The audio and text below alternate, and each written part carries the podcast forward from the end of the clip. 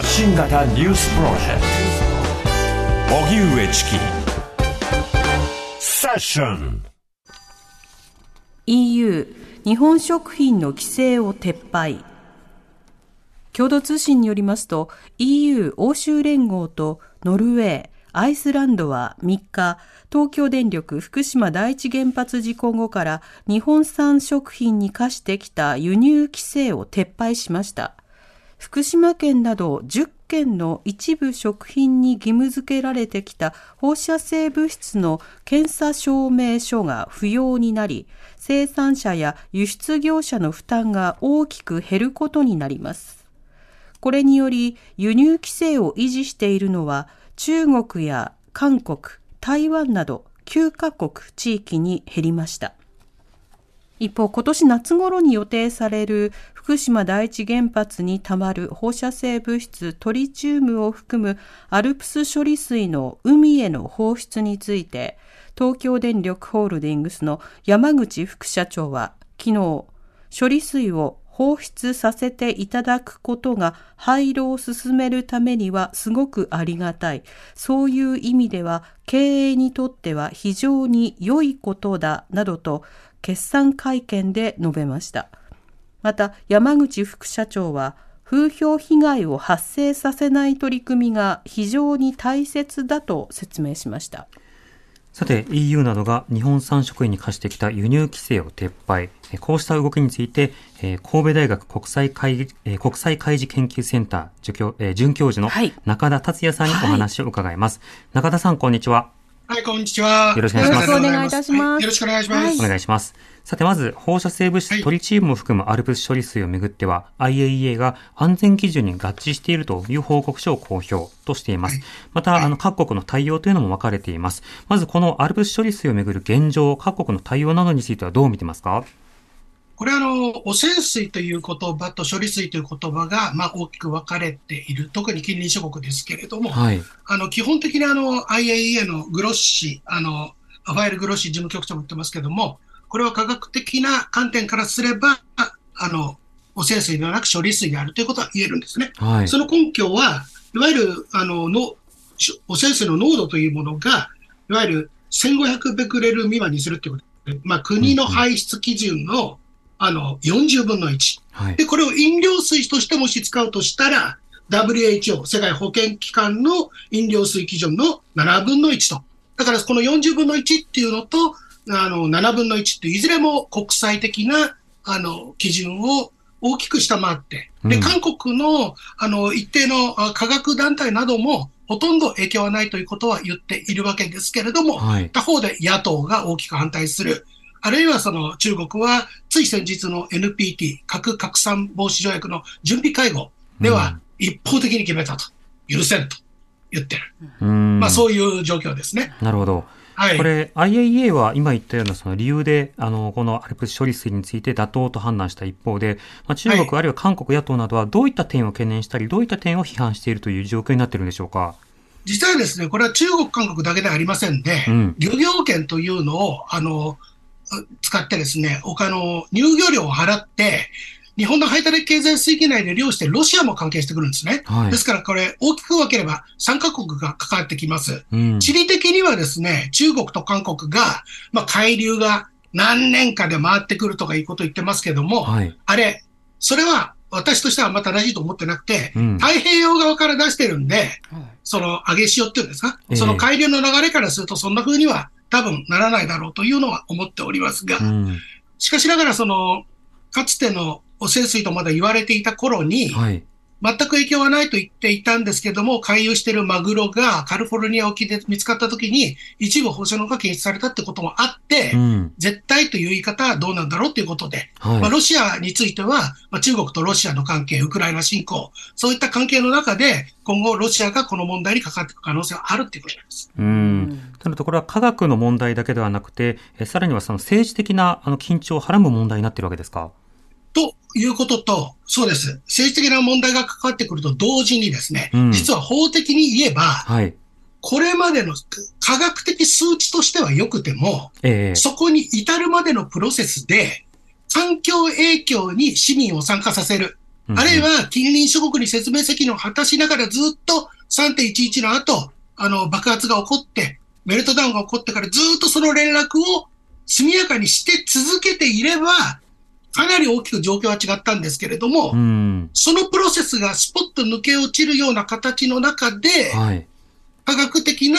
確かに科学的にはそうだと思うんですが、え科学的な数値を前面に出して、だから大丈夫なんだと言うから、中国としては、じゃあ別にプールに使いなさいよ、飲料水に使いなさいよというふうな言われ方の応酬になるわけですね。なるほど。はい、今の政府広報などでも、例えば中国などの、まあ、原発などからもこういったような水が出てますよっていうの広報もあったりする一方で、はい、今の中田さんが指摘する中では、はい、とはいえその市民参加とそれから外交対話、えこうしたようなことをおろそかにしている中で、今のような広報をすると、ある種その逆風というか、あの魚ですることになるということですか？まあ実際そういうふうな形の応酬があるわけですけれども、うん、他方で、あの、やっぱり、あの、よく中国の友人からも聞くんですけれども、はい、現実に稼働している原子力発電所から川、もしくは海に流れ出る、いわゆるトリチウム水と、うん、本当にメルトダウンをして、はい、汚染水になったものを機械にかけて処理水にしたもので、数値が同じだったから全く同じだっていう議論がなかなか理解していただけないという難しいところがありますね。なるほど。だからそ、そこなんです。だから、あまりそこが非常にセンシティブなところなので、うんうん、そこのところをまさに科学だ科学だということで、あまりにも強調して、IAEA も WHO も言ってるのに、何をやってるんだあの、なんていうんですか、一方的なもの、言いがかりだみたいなことを言い続けると、えー、外交上はあまりこうスマートな外交とは言えないと。ああ、なるほど。じゃあ、あの、はい、無知なるものに教えてやろうみたいな姿勢とまた別の対話が必要になってくるわけですか？はい、すなわち、あの、最初に、その、メルトダウンが起こって以降、いろんな大変な状況の中で、原子力通報条約っていうのが、チェルノブイリ、チェルノビリですか、あれを中心にできたわけですけども、うん、あの後、それに従って、本当はその原子力通報条約って日本も入ってんですね。えー、で、入っているから、その通報は二通りあるんです。うん。通報を義務とするというあり方と、はい、もう一つは危険性を高度に感じたから、報告することができるっていう、義務じゃなくて権利の規定が2つあって、えー、日本はその条約の中で権利の規定を使ってるわけですね。ほうほう。しかしながら、チェルノブイリ、チェルノービルに比しても、日本のあの3.11は、それ以上のインパクトを世界に与えたことは、まあ、あるわけで、まあ、その点に鑑みたときに、当初から韓国と中国にきめ細やかな説明をして、はい、今こうなってます。どうしたらいいですか？こうなってます。どうしたらいいですか？で、一方で国内では漁業者の方々がもうすぐ試験操業が終わって本格操業になろうという時期になって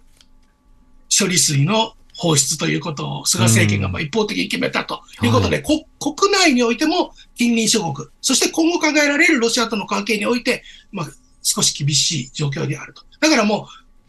通り過ぎてしまったことはしょうがないんですけども、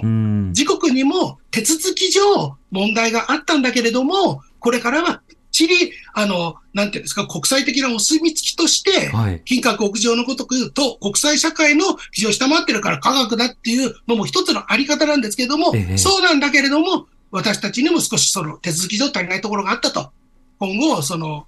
共に、あの、協力義務を果たすように、共にアジア諸国として努めていくというふうな形で、何かの、に向かうような外交交渉をすることが極めて有効と思います。なるほど。またとりわけその漁業関係者など、まあ、様々なその産品を輸出する事業者などにとっては、まあ、大きな意味を持つことになると思うんですが、この意味や、はい、その影響についてはいかがでしょうか？やっぱりその、先ほど台湾は反対ということでしたけれども、はい、台湾はですね、あの、TPP にあの申請して加盟したいわけですね。うん、まあ、そんなことから昨年の2022年の2月21日に、まあ、これを撤廃する意向ですよということは伝えているんです。はい。まあ、それがいつになるかっていうのは別としてですね、うん、そういう方向がある。で、スイスも、あの、OK と言ったと、最近。はい、で、ここで一番強調しておくべきことは、あの、その中国と日本が汚染水だ、いや処理水だと言い合ったときに、ドイツ政府がですね、演説で、放出は IAEA の安全基準と国際法に従って実施されると確信していると言ったと。うん、でこ、この言葉を取ってですね、はい、あの、日本側に立ったっていうことを言ってる人いるんですけども、えその国際法の中には IAEA も WHO も含まれれば、さっき申しましたですね、原子力通報条約も含まれるし、うん。果てはですね、あの、リオ宣言という1992年にリオデジャネイロで採択された、後のあの、リオプラス20および SDG につながる元になったものの中に第10原則というのがありまして、はい、そこに市民参加条項というのが入ってるんですね。うんうんそういうところ、そのそこでいう市民というのはもちろん漁業者も含むし、ひいてはですね、そうした近隣諸国や反対を表明する国々の意見も吸い上げたその国との交渉に反映させるっていう方向性が、まあ、ある種努力として認められる。あの、られるっていうことです。なるほど。そうすると片面ばかりを見ていては不十分だということになるわけですか？だから実はですね、この問題っていうのは、一見領海内、湾内で起こっているいる陸上金汚染が元なんで、えー、まあ言うなれば国際法上言えば国内問題なんですよね。だけども、これは流出の不確実性に基づけば、はい、事態があまりにも元が大きいので、国際問題だと言ってるところ、この国際問題というところを前面に押し出す韓国、中国、そして将来のロシアであろう状態と、国内問題漁業者とか、せっかくもう本当に魂を込めて作っている水産物や、その他のものが売れないっていう風評被害。だから、国内でですね、保証金を積み上げてですね、それをたくさん渡せば済むという話よりもむしろ、国内、国外ともに、その、意を尽くした議論をし尽くしてるかどうかという、その上で決めたのかどうか。まあ、ここが問われる。なぜならね、はい。今年の夏以降、秋に向けて放出したとして30年かかるんですよ。うんその30年、その回はずっと大丈夫なのか。うん、その間、南海トラフ、もしくは関東大震災が再来で起こった時に、予備電源大丈夫なのかと。うんそういうことも全部説明責任果たされてるかというところまで議論しなくちゃいけないんです。うん現段階での科学的数値をドンと出して、だから大丈夫だって言ってたのは、3.11の前も同じだったわけですね。